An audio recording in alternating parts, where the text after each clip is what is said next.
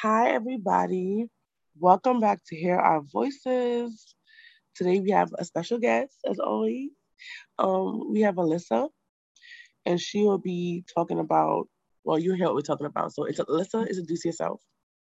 Hi, thanks so much, Khadija. I'm very happy to be here talking to you.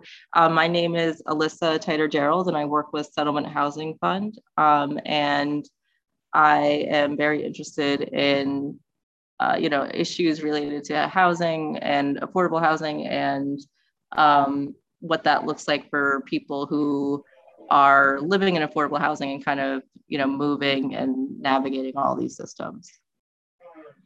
Excellent. So today we're going to be talking about how to look at your lease and look at the vouchers and how it works with everything and how does it combine and how to navigate the system in that way. So can you tell us a little bit how leases work? If somebody doesn't know what a lease is, you can try to really break it down to the bare minimum so you can understand how everything how everything works together and how it's going to work for you if you end up getting a certain voucher from the city. Sure. So your lease is basically your legal agreement with your landlord um, related to the apartment. So it's where you'll find your rent, the lease terms, you know, it's from this date to this date. It'll usually be a year or two years, um, all the terms. So the things that you're allowed to do and you're not allowed to do, um, things related to utilities, if you're allowed to have dishwashers and uh, clothes, clothes washers and dryers, um, pets, um, and other kind of regular lingo that you'll see in there related to damage of apartments and things like that. Um, so you'll you'll have to read through it for more specifics. They vary a little bit depending on your your landlord or management company, but those are kind of the general um, the general things. Um, some things that might be a little confusing. Um, the the rent amount sometimes you might have what's called a preferential rent if if you have a voucher. So if the legal rent on a unit is like two thousand dollars, but your voucher is for something around fifteen hundred, they might have a preferential rent for fifteen hundred, meaning that you can um, you are linked to it and matched at that rent. But if you see the $2,000, that's the legal rent. So there aren't necessarily implications for that because there's there are new laws in New York City indicating that if you are leased an apartment with a preferential rent, the preferential rent has to stay with you for the amount of time that you stay in the apartment. So meaning if you have an apartment today uh, for $1,500 as a preferential rent, the preference sticks with you until you leave um, the next renter, they might be obligated to pay the $2,000, but for you, it can't change. That again is new or ish. That's been around for about two years or so, where it used to be if you had a lease today for $1,500, um, if the lease was for two years, that means in 2023, you might be um, held responsible for the $2,000. So that's where things might get a little bit confusing. But um, that's the main gist. You just want to make sure that everything looks right, all the occupants are accurate before you sign it. Sometimes if you have um, another adult living with you or you thought they might be living with you but they're not, you should have them removed. You could get all those things squared away. Usually it's a notarized letter or some other proof. But once you sign it, um, it's it's mostly a done deal, except if you have to make changes, you'll have to provide again proof and kind of justification for why someone needs to be removed or added. So, anybody out there? Hopefully that was clear enough for you guys. I think that's um when I was younger, I should I wish I would have got that lesson because I just went out in the world kind of just living and I didn't know anything about leases and things like that. And I think that's good information for people to know before you sign any document especially something big like a lease, a car, a house, make sure you read the information, what's on it, because you can sign up for a lot of different things that you don't realize you're signing. It's basically a life away in that moment. It's very important. So, can you give us examples, like example, if we have city CityFEPS, how would that work with the lease? In yes. Yep. So with city CityFEPS, um, which is the the most common, um, you know, kind of voucher or housing support out there. Um, you are eligible for, you know, up to a certain amount in rent. The, the limits just went up, but I'm I'm not 100% uh, versed in them. I'm a little a little older as far as my my direct interaction with the vouchers. Um, but again, if you're eligible for $1,500, then you find it, you can find an apartment for $1,500. Um, uh, within that $1,500, though, there are different um, rent responsibilities and portions. So CityFEPS will pay a portion, your shelter allowance through HRA will pay a portion, and then you may have a share known as the tenant portion. Um, the tenant portion is is calculated based on 30% of your income. So whatever your income is, this HRA will calculate 30% and that's your tenant portion. And then if you get shelter allowance, you're eligible for shelter allowance. That's also usually a pretty fixed number.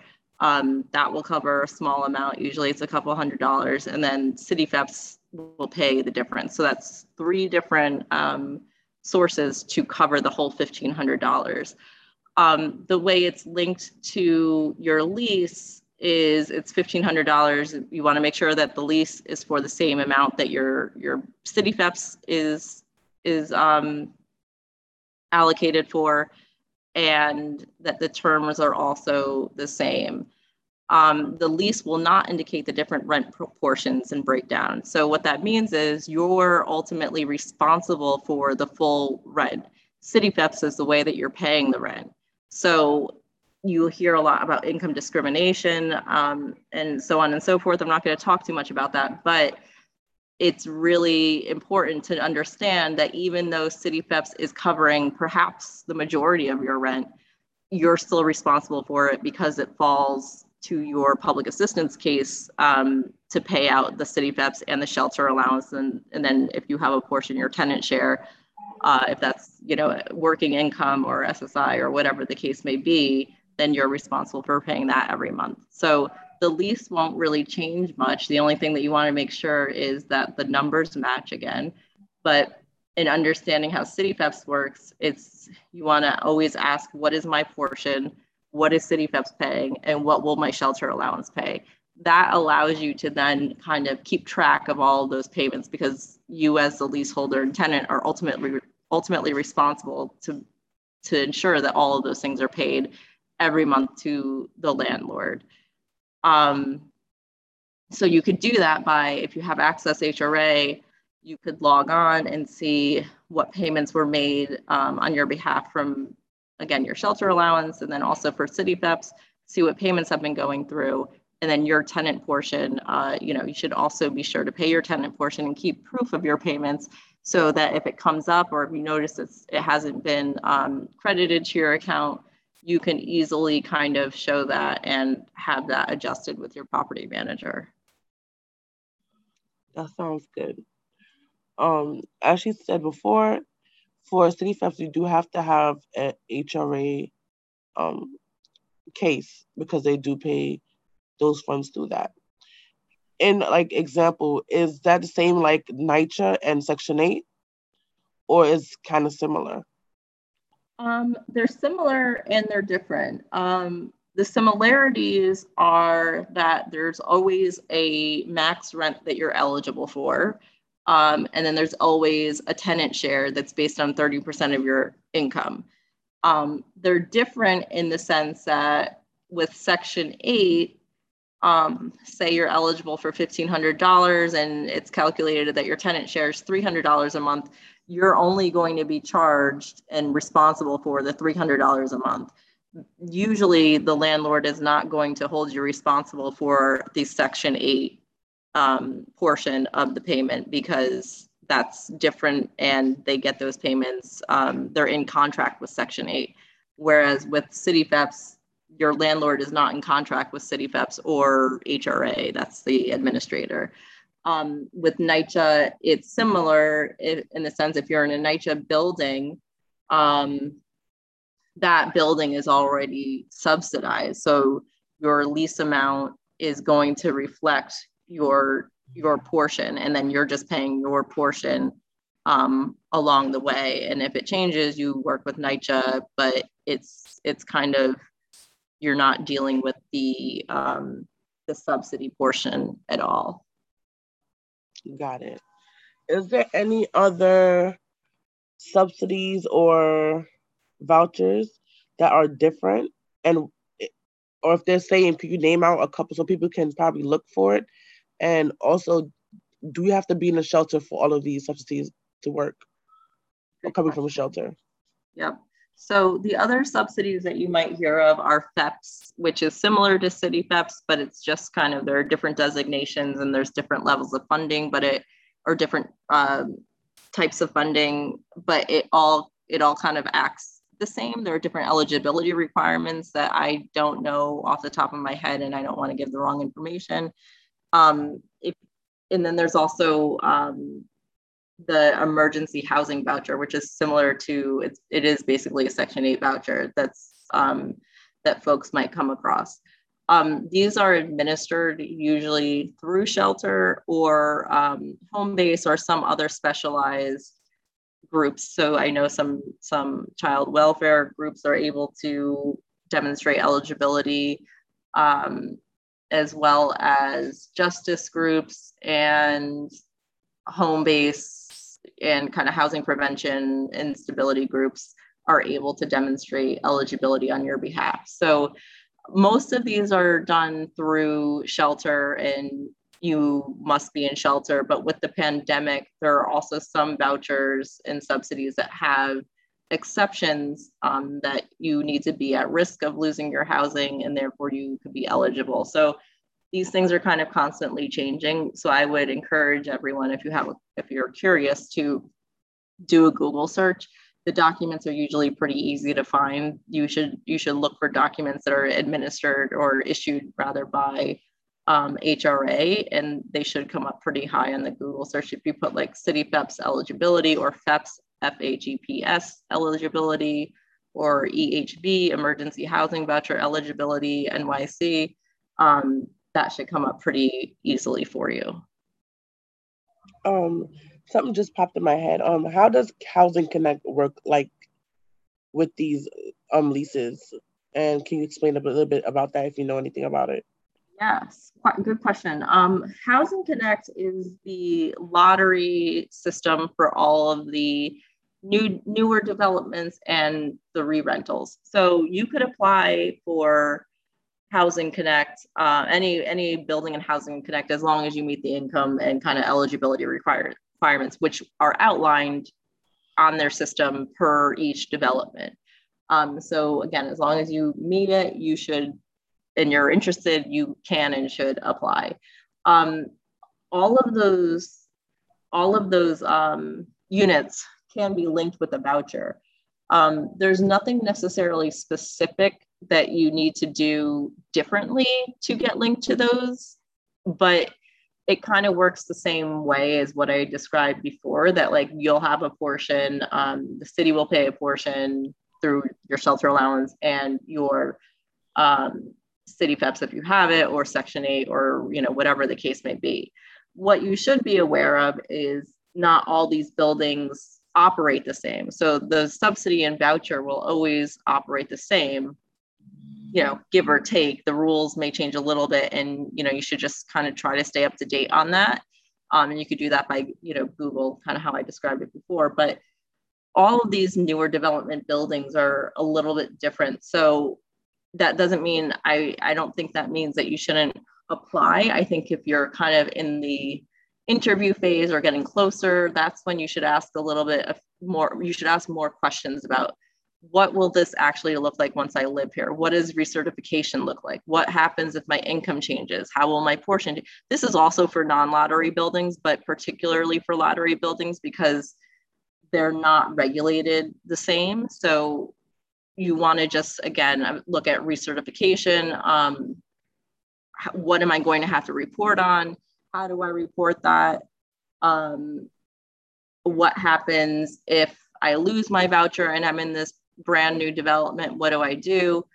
Um, so I think that there are, there are a couple more risks there in terms of uh, wanting to understand what your your stability and kind of permanency will look like. Um, so those are the questions that come to mind, but all of the vouchers can be linked, but I would exercise a little more caution with understanding what kind of the long term looks like. Usually, if you're renting a renting an apartment in like a 30 year old low rise, you know, walk up building um, that's rent regulated, there's there's risk, right? Because with subsidies or vouchers, there's probably always risk, and I'm sure there's always a feeling of uncertainty. But um, there's less less that can go wrong in those in those properties. One, because the rent is probably regulated to a lower amount, and two, um, it's just safer because the buildings are not necessarily bound to other financing issues that that that um, play a part in the requirements of the tenant. So I know like Khadijah and I um, know of an example where someone is in one of these properties and she needed to turn over like her what I don't even remember the names of the apps, like what's in your Venmo, your Cash App, your this, your that. And like I, you know, no one could have ever guessed that that would come up. So I think that those are the types of questions to ask if you're going through the lottery um, building. Got it. Um, just in case people don't understand what recertification is, can you explain a little bit about that and how it might work for probably the basic um, voucher holder? Yep. So the recertification is basically maintaining your eligibility. So this is something that you definitely want to ask about and understand at the beginning, even when you first get the voucher, even if you're not linked to an apartment or, and certainly again, I would encourage everyone to re- review it again with someone once you're linked to an apartment. Um, that's again your eligibility. So usually it's a once a year thing. So again, if here it is October 20th, if I'm signing a lease today, I'll probably need to start thinking about recertification in August or September of 2022. So depending on what type of voucher you have, it's going to come to you differently. If you have Section 8, they'll send you paperwork directly and you have to submit you know whatever they request to kind of ensure you remain eligible eligible and also they'll recalculate your income if it has changed. They'll also recalculate your income if it's changed over the course of the year but that's just kind of like a point in time when they definitely do it. So if you if your income has remained steady then it's just confirming that it's remained steady and none of the portions are changing. Um, recertification for CityFEPs can be a little bit more uh, confusing because it's dealing with HRA, and you know, a lot of us know that that's an imperfect system. So I would keep an eye if you know that your lease is again October 20th to even if it's a two-year lease, this is a yearly thing, it's an annual thing. So next October, next August, September, you should be on the lookout for paperwork. If you don't see paperwork coming, I would encourage folks to reach out to HRA and say, hey, I know my recertification. My lease is coming up in, in October. What's going on with my, my recertification documents to, to maintain my eligibility? So you could be a little proactive and see um, if they could, one, ensure that things will be sent to you or be sure that they send something to you if it's not already in the works. God forbid a person um, doesn't recertify when they're supposed to. How hard is it to get back a voucher, or is it just like completely like doomed.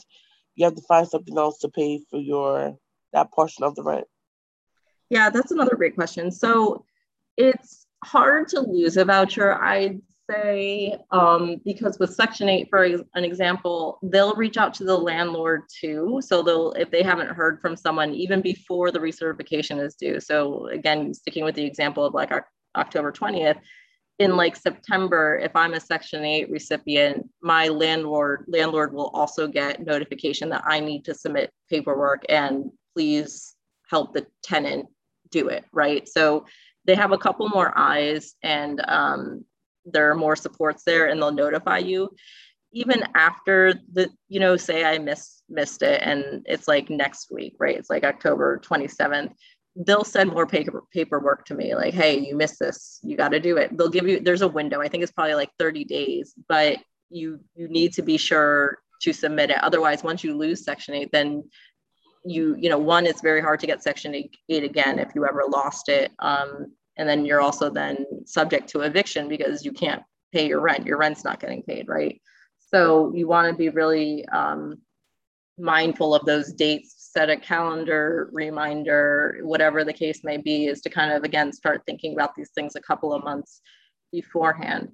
With CityFEPs um, it's a little bit it's a little bit different because again i've heard more times than not that like oh i never got the paperwork or they sent it late or whatever the case may be and that's all true. I don't i you know i know that that's all true. I've seen it happen and um, that's how it plays out. So they're a little bit more like if, if you go in in december because you you didn't recertify in october they do have mechanisms to put it back on your hra budget and then it just kind of like picks up again. So it's less um, it's it's a little bit more difficult to lose CityFEPs kind of indefinitely, but it does fall off of budgets, and you should and need to get it, you know, rectified as quickly as you can, so that one, you're not falling, you're not accruing arrears on your account, and your rent is being paid, and two, so you don't have like it's not more complicated to get it back on your public assistance budget.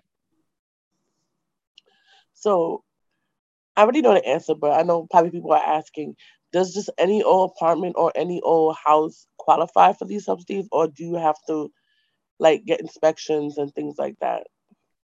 So there are inspections. So there's a section eight, there's a section eight inspection. So if you want to use section eight on an apartment, then HPD will come out and inspect it.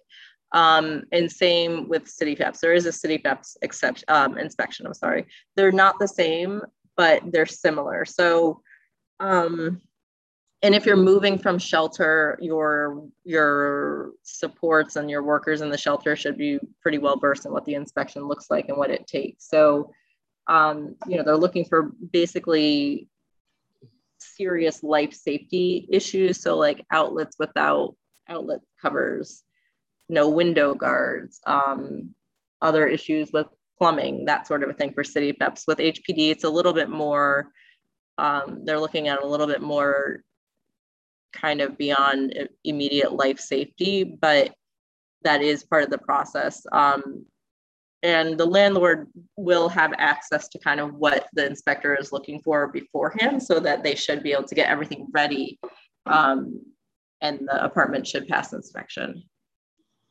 Okay, just in case somebody doesn't know, what is HPD? Oh yeah, sorry. Um, Housing Pre- Preservation Department. So that's like the main body that oversees the apartment stock um, in New York City. So if you have a problem, um, you call 311. Most of the complaints they go to to HPD, Housing Preservation Department. Got it. Do you have any last words or anything you want to tell people to kind of help them with this whole process because it can be very scary, especially if it's the first time doing something like this. What can mm-hmm. you help mm-hmm. them out with?